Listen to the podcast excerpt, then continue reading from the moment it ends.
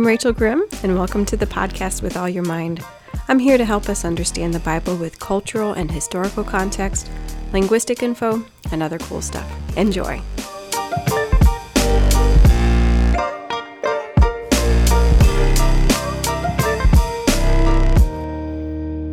All right, good afternoon, guys. This is Rachel, and this is With All Your Mind. And this is our last regular episode of season two. We're going to have one more episode after this, but it's just kind of like a wrapping episode where I'm going to tell you about the next season. Uh, just a hint, there might not be one. We'll talk about that in the next episode. So you have to listen to see what's going on in my world. Okay. Um, but this is our part two of the Q&A because I had some really good questions come in. I had to do serious research for these questions. So you guys sent in really good questions. So thank you. You, you know who you are. You guys that send in questions, you did a great job. You sent in really good ones. Uh, they made me think and realize, wow, yeah, you guys have really good brains. I'm a little intimidated.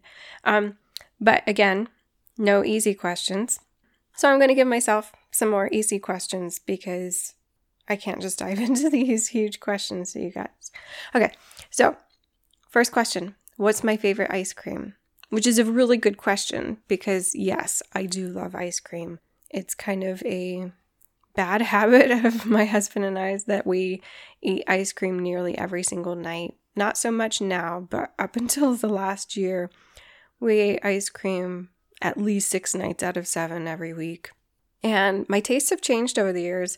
After I had my second son, it was all chocolate all the time. So what I do now is Weis Markets, where we are. We have Weis Markets and Giant Foods. Uh, those are the two big grocery stores. But at Weis in particular, if they ever stop making this, I'm in trouble. They have an extreme Moose Tracks.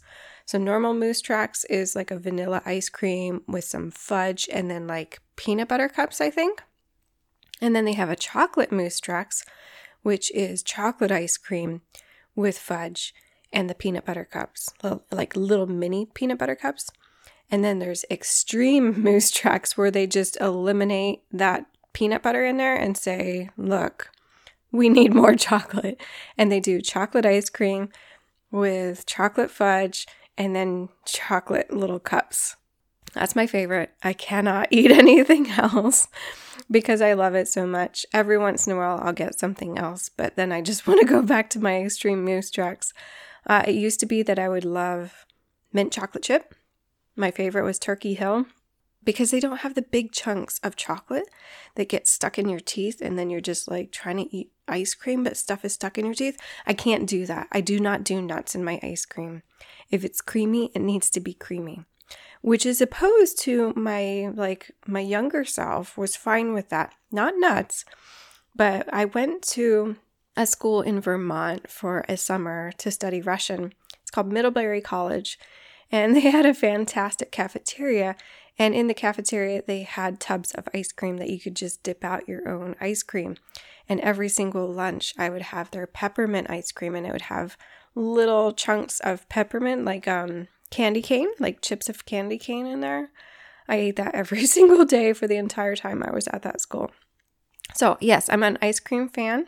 Chocolate is where it's at. I will sometimes do things with peanut butter, especially if I'm getting a sundae out somewhere. This is a long answer. Yes, I know. It's an ice cream answer, so it's worth it. So, if I'm out getting like an ice cream sundae, I'll put hot fudge and whipped cream and peanut butter sauce. So, I'll do peanut butter sometimes. But usually it's like mint and definitely chocolate, lots of chocolate. I don't go for fruity flavors with ice cream. Fruit is for fruit. Ice cream is for creamy things. So there's there's my answer for what's my favorite ice cream. Favorite flowers. What's my favorite flowers? You know, I'm going to skip this one because I have too many answers and it's going to take too long. Sorry not sorry. but if my husband gives me flowers, I tell him every time, don't mess around. It's kind of like my chocolate. Don't mess around with anything else. Just get me roses. That's what I like if he's going to get me flowers. And then last question Where was I born? Oh, excellent question. Thank you for that. I was born in South Carolina. It's super random because we don't have any family ties in South Carolina, my family. But me and my siblings are all born in different states. Um, my parents just kind of traveled around a bit. I was born in the state where my dad did seminary. He graduated from seminary, I think, uh, a couple of months after I was born. And then we moved to Guam after that. So that's why I was born in South Carolina. And I used to call myself a rebel. I used to be very proud of being born in the South. Now it's like, whatever, it doesn't matter. I'm still proud of it, though, I should be honest. Okay, so let's move on. We have two big questions, and you'll see why I needed some like lightness in there because these are doozies. Like the last two questions were pretty heavy duty. These do not get any lighter. So the first one is the easier one because I need to work up to the second one and you will you'll need that too. The first one was from somebody that had read Jeremiah 29:11 and we'll read that first in a minute. And she asked, "Can this be applied to Christians?" And that's a great question to ask about lots of things in the Bible. How and can this be applied to Christians? So let me read this verse in this is the NIV. It says, For I know the plans I have for you, declares the Lord plans to prosper you and not to harm you, plans to give you hope and a future. So it's a pretty well known verse, and it's a lot of people's favorite Bible verse. It's very hopeful, it sounds happy, it sounds very pleasant. It's God promising good things. What are other verses like this? that people call their favorite verse, but it's a little bit out of context. Uh, the first one that came to mind for me was Philippians 4:13. I can do all things through Christ who strengthens me. So I, I, I just got to thinking about favorite Bible verses and why do people have these Bible verses and how do we think about Bible verses in general and how to apply them to Christians. So we're going to kind of take Jeremiah 29 11 as an example of how to interpret scripture for personal use, right? Can it be applied for personal use? How do you do that? And there's really a very simple, easy way to do that while still understanding the context and the meaning for the original audience of the verse. Okay, so that's what we're going to do with this question. We're going to kind of turn it into a specific and a general answer. So that specific verse, Jeremiah 29 11, it's addressed to Israel. It's not talking to the church. This is before Jesus, so it's talking to Israel. And it's a very hopeful verse. And in general, t- talking about anybody, it's reassuring that God knows the future and that the future includes good things. And so we have things to look forward to. So the question that I got can this verse be applied to Christians? The fun part about this is that I started to look into this stuff. I started reading Jeremiah 29 11 and I was thinking about it and writing stuff down, and I got kind of bored and I took a break.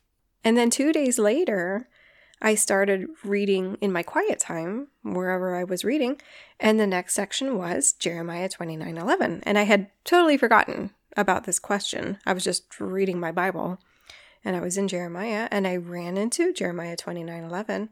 And so I was understanding the context of the verse strictly from reading the passages around it, right? I wasn't trying to understand Jeremiah 29 11. I was reading Jeremiah.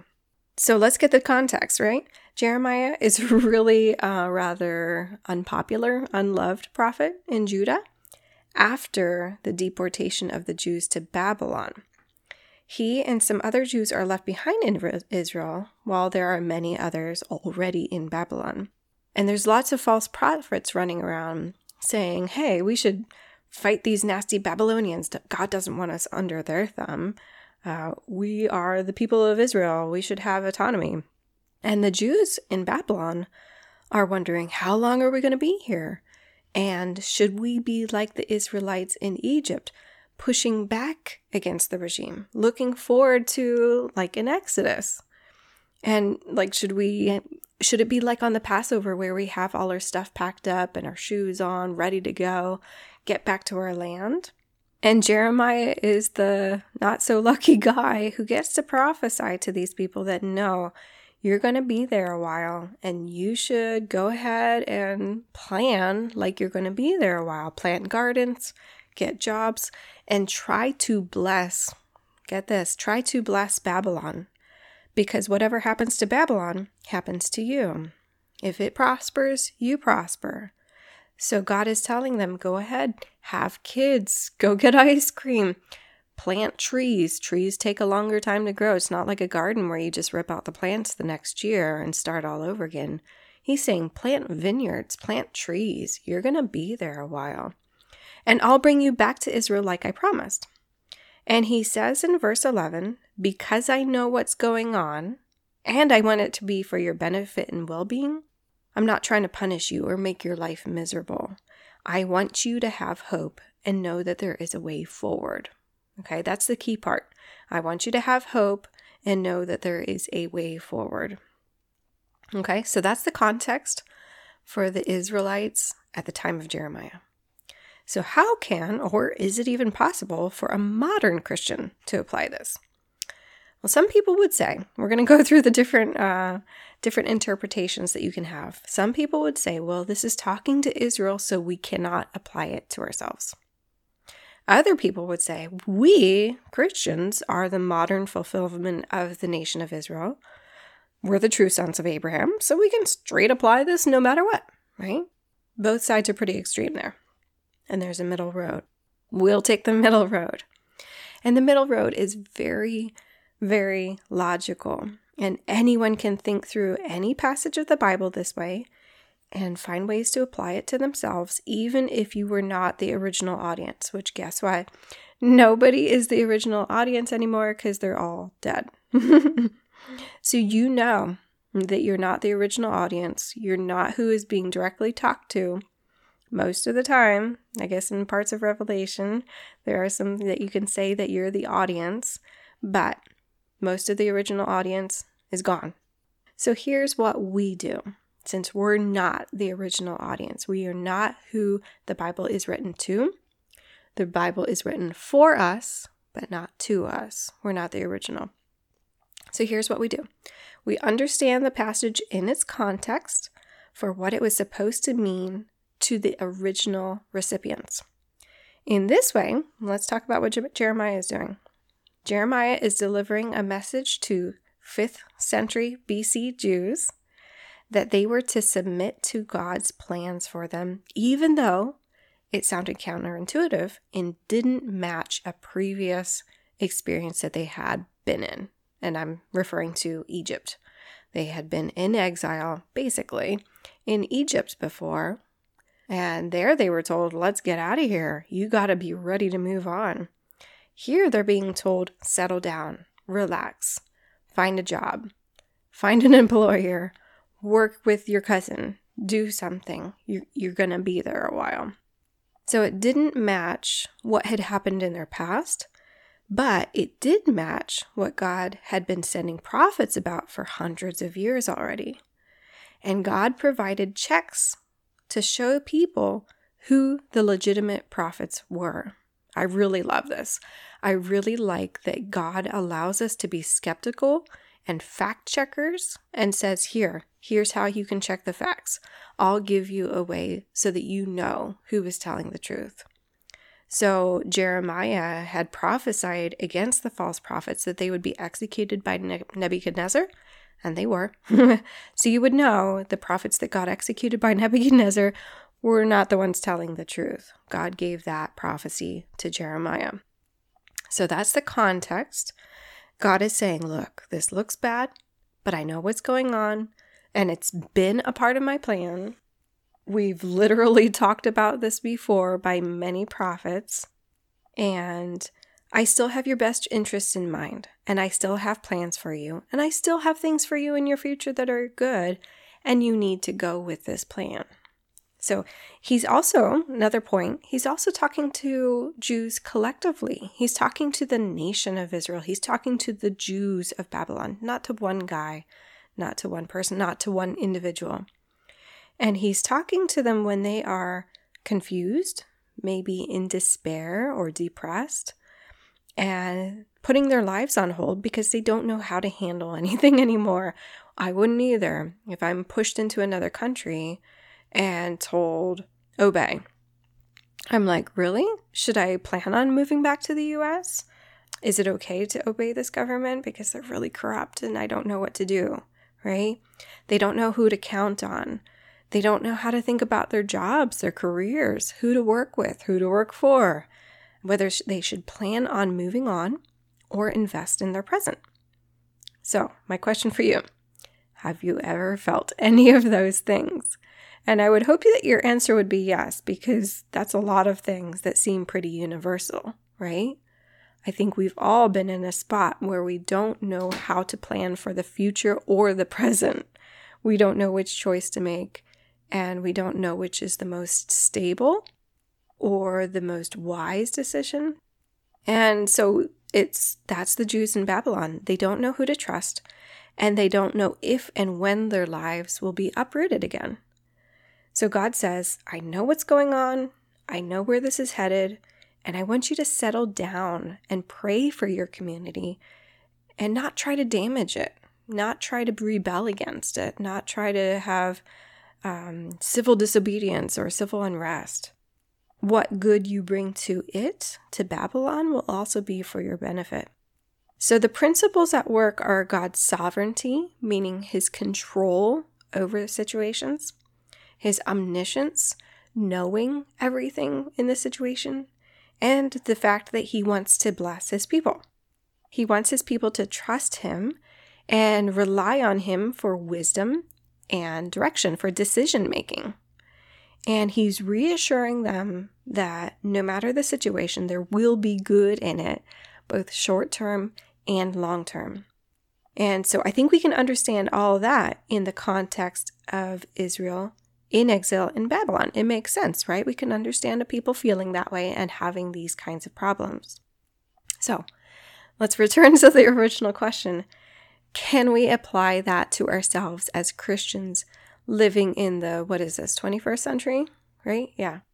Uh, the trick to checking this is to first, number one, look at what it says about God and check to see is all of that still true? And this one needs to be true, but it's a good way of starting this process off. Does God speak to people today? Yes. Okay, good. Is God still sovereign? Yeah. Okay. He's still in control of situations. Does God still have plans? Are they for our benefit? Does God want us to have hope? These are things that are still all true about God. None of these things have changed. The next one that is a little bit tricky is Are the plans for Israel the same as the plans for modern Christians? And I would say in some ways, yes. In other ways, no, but in some ways, definitely yes. What we need to be careful about with interpreting this verse is saying that it means happy, comfortable things that we want. Basically, if we were deciding what kind of good God wants for us, then we're manipulating the passage. All it says is that God wants us to have a future and a hope. That's good things, but it doesn't say specifically what good things. So if we try to force it to mean specific good things that we specifically want, that's when we're twisting it to match how we want it to be true, what we want to get out of it. We want it to mean that God wants what we want, that God wants us to not have difficulties or trouble. Instead, it means that there are going to be troubles and difficulties. That's the context. Living in Babylon automatically means having troubles and difficulties. And in spite of that, God still has plans for good and hope. But the trick is, we always have to put that into the context of what God means and not what we want it to mean. Okay? But within that context, yes, absolutely, we can apply it to ourselves.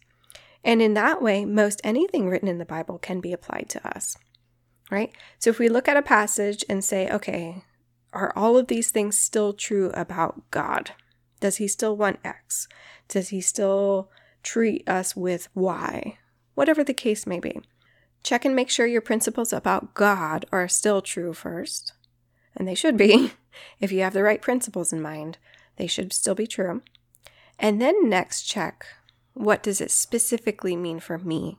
Or what do I want it to mean specifically for me? And if you can divide out those two things, figure out if it's the same or if it's different, then you'll be able to figure out what you're trying to make it mean and what it does actually mean. And that is really a really valuable thing to have in your interpreting the Bible. Okay? So just remember the Bible wasn't written to us, but it was written for us. That means we're not the original recipients of the Bible, but the principles behind it all still apply. Okay? I hope I hope that was clear. I hope that was helpful. Jeremiah 29:11, can we apply it to ourselves? Yes, but we cannot force it to mean something specific when something specific was not mentioned. Okay? All right. That's the first question. That was not the easiest question, but it brought up the really good principle of how to interpret scripture, right? The next one is a whole different ball of wax. This one, last question, this is our last Q&A question. It's a doozy. And this was a, from a friend that was thinking about a bunch of topics but specifically, she was wondering is there a place of eternal punishment for those who don't choose allegiance to God? And I'm wording that really particularly so that we can understand exactly what it means. Is there a place of eternal punishment for people who do not choose allegiance to God? Right? And her question was actually a little bit different from that. but again, ball of wax, and I can't go through the whole thing for people that don't choose allegiance to God? What does that mean? People who aren't saved. So, this whole question is a really valid question because, believe it or not, it's not terribly clear in the Bible what happens after we die. We know that because it says that hell was created for the devil and his angels. So, okay, it was created for them. They go there. Where do people go? Do non believers go to hell to be punished in a lake of fire forever? And I'm mentioning facts that are mentioned in the Bible, but to create a picture and a complete thought about it is a little bit harder than you would think.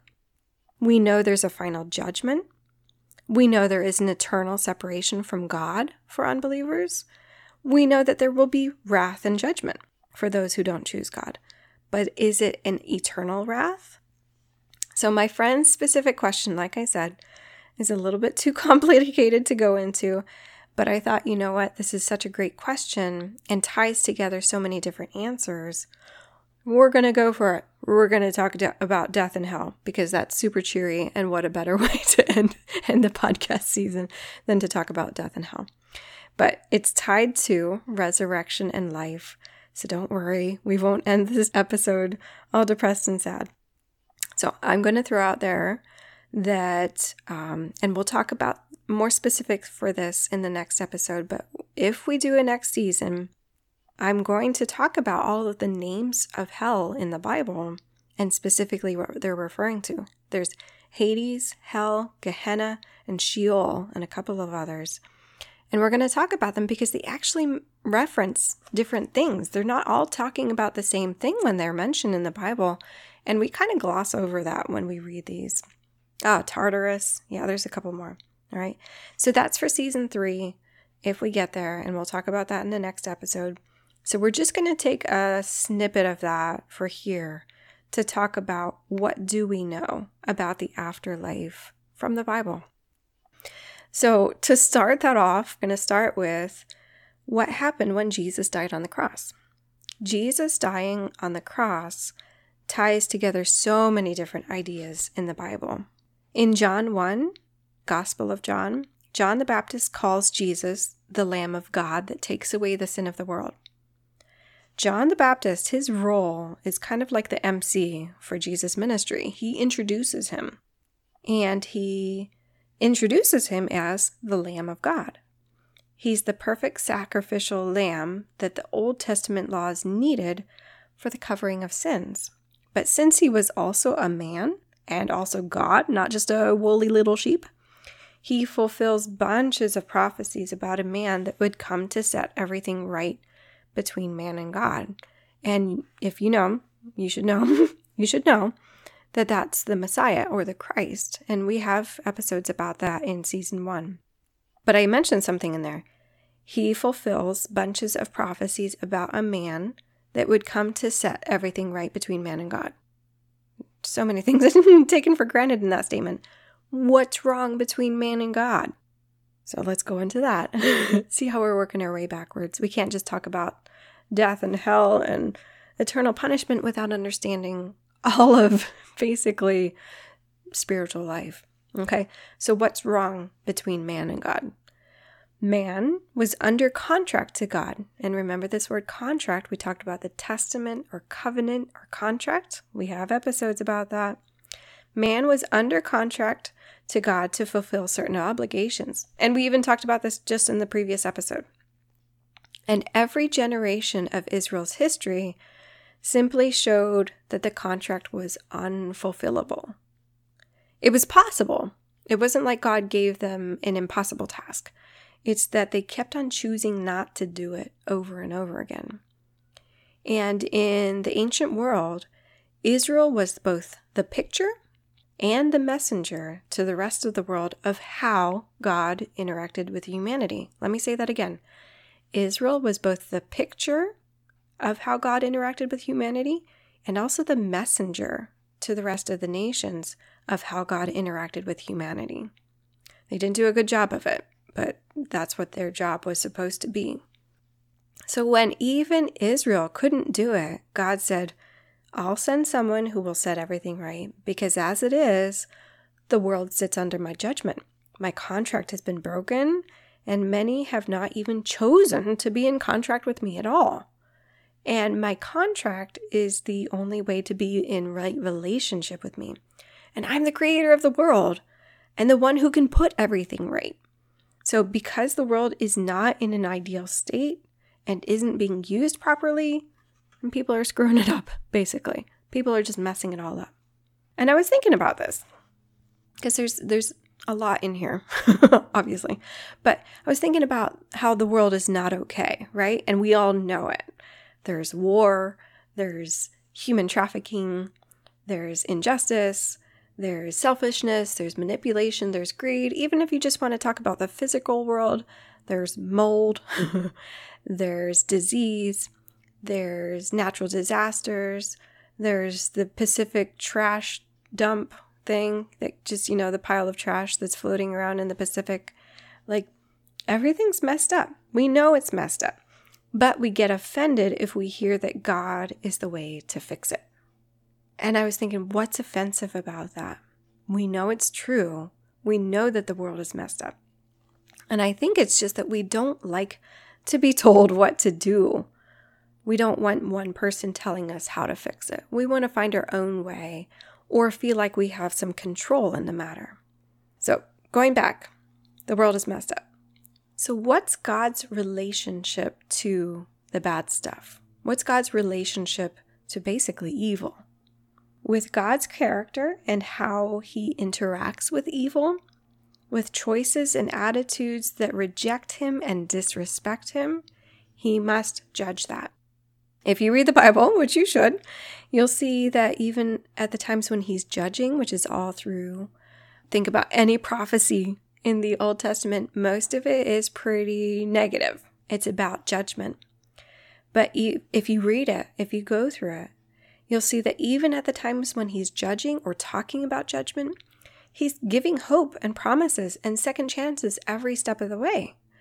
And I actually found it really downright ridiculous how often God gives people another chance. Like people that you don't think should be given more chances, He gives them more chances. So, back to the idea of evil and sin, God must judge sin. And sin and evil, by the way, are just things that reject God. Uh, we've had podcast episodes that talk about sin, sin, iniquity, and transgression. Remember that one? And we've had ones about the Messiah and the names of God. All of those would help you understand these topics better. But evil, specifically evil, we haven't talked about before.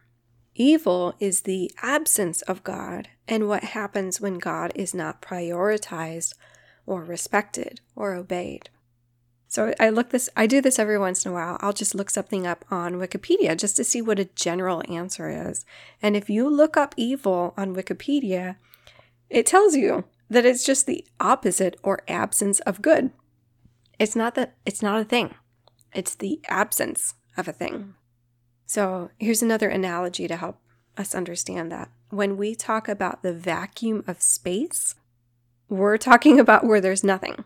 And that's hard to imagine because we live where there is stuff. Even in the air where it doesn't feel like there's stuff, we know there's stuff. You know, air, atmosphere, there's still something happening. Space is where there's nothing. Evil is similar. It's not a thing, it's where there's not a thing. There's no good. There's no improvement. There's, there's no working towards a benefit.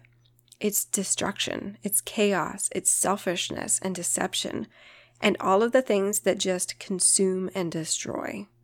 The Bible is actually full of imagery and analogies for chaos and order, good and evil, right? So that's why, yeah, I'm not going to get into all of that, but there's a lot of pictures in the Bible that represents chaos, and it is what happens when God removes himself from a situation. He doesn't cause chaos, He doesn't cause evil. It's what happens when God is not there. So, when we talk about God needing to judge sin, we're talking about Him needing to deal with the rejection of Him and the choosing of destruction and chaos. It's not like we could choose God or not choose God, and not choosing God leads to good things. It's not a, a neutral choice. It's not like chocolate or vanilla, it's God or not God. You can choose God or you can choose evil. Choosing not God means turmoil and dysfunction and instability. And people only like instability and anarchy when the order and structure that was there is not good. Like you choose anarchy or you choose rebellion or you choose instability when somebody like Hitler is in charge. That's when anarchy seems like a good thing. But when you choose instability and anarchy instead of God or a good structure that is God's, you're just choosing defiance and acting like a rotten two year old. I think about my three year old right now, and he's rejecting a lot of order and structure, and he's choosing chaos.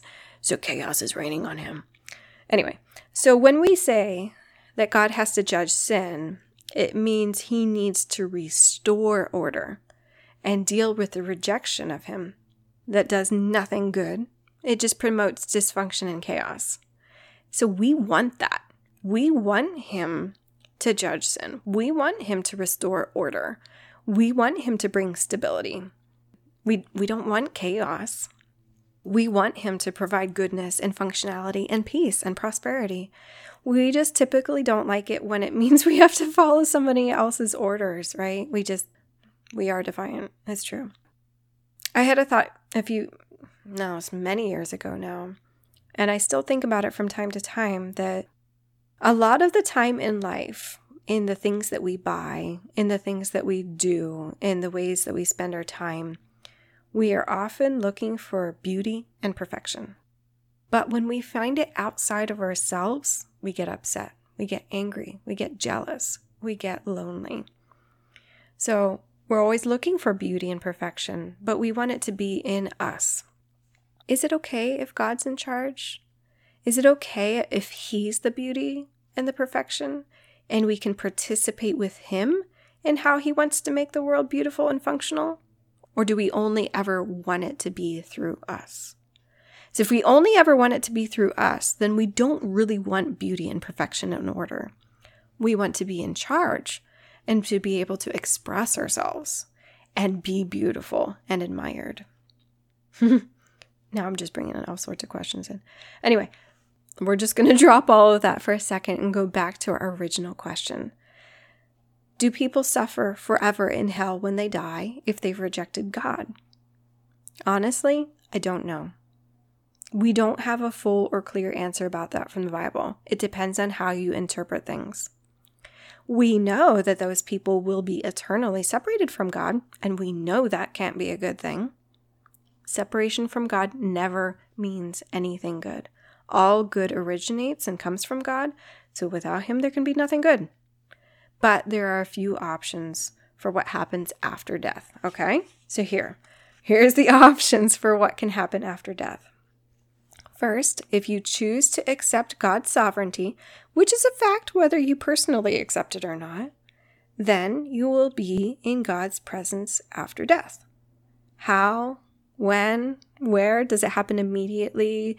Like in the in the Old Testament, people went to Abraham's bosom, and people talk about that now as kind of almost like a, a waiting room before they went to heaven. Does that happen to Christians now? Probably not. But how does that all work together? I don't know. I don't know. okay. But we know that we will be in God's presence after death. Second, if you don't choose to accept God's sovereignty, you are refusing his leadership and he will not make you accept it. So you have to be separate from it. It's logical. It makes perfect sense. You're rejecting his authority, so he's not going to force you to accept it. How when, where, how does that work? What happens? I don't know. But we've already shown how that can't be a good thing.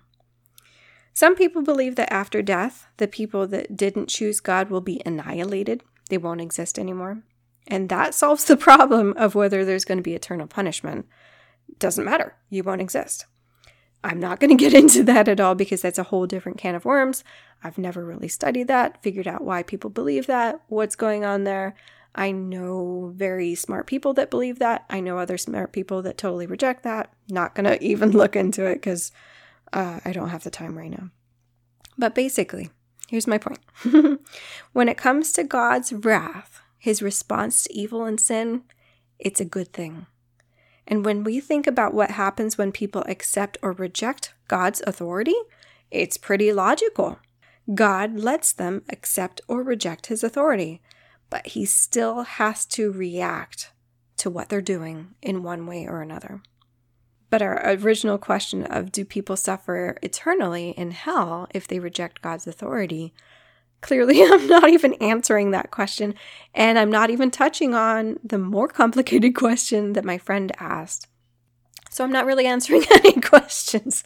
This is a Q&A where I answered one question and then rambled about a different question that nobody even asked. And um, yeah. So what what question am I answering about God and Jesus and resurrection and hell and evil? Uh, I'm not answering anything at all unless you want to know what it means to be saved and what it means to have eternal life. It means to be eternally together with the life giver, the creator of life, and never separated from life and goodness. That is what it means to be saved.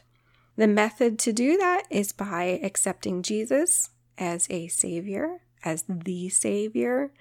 And that's what it means to be Jesus Christ, Lord and Savior. If you want to know more about that, listen to the Jesus Christ, Lord and Savior episode. But basically, that's why God offers Jesus as a Savior, because we need one. And Jesus was the ultimately perfect sacrifice that God offered so I basically have gone through what is salvation and why. Why is there salvation? And yeah, so thanks, Aaron, for the question, not question that I didn't answer.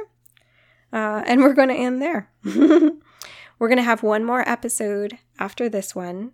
Uh, Ryan asked me a really good question like a month ago, and then both of us forgot about it. So I'm kind of holding out to see if I remember what that last question is. And then I'll tell you guys my plans for next season, what we may or may not do. Mm, we'll talk about the ne- next episode. Okay? All right, guys. I hope you have a great day, and I'll see you next time. Bye.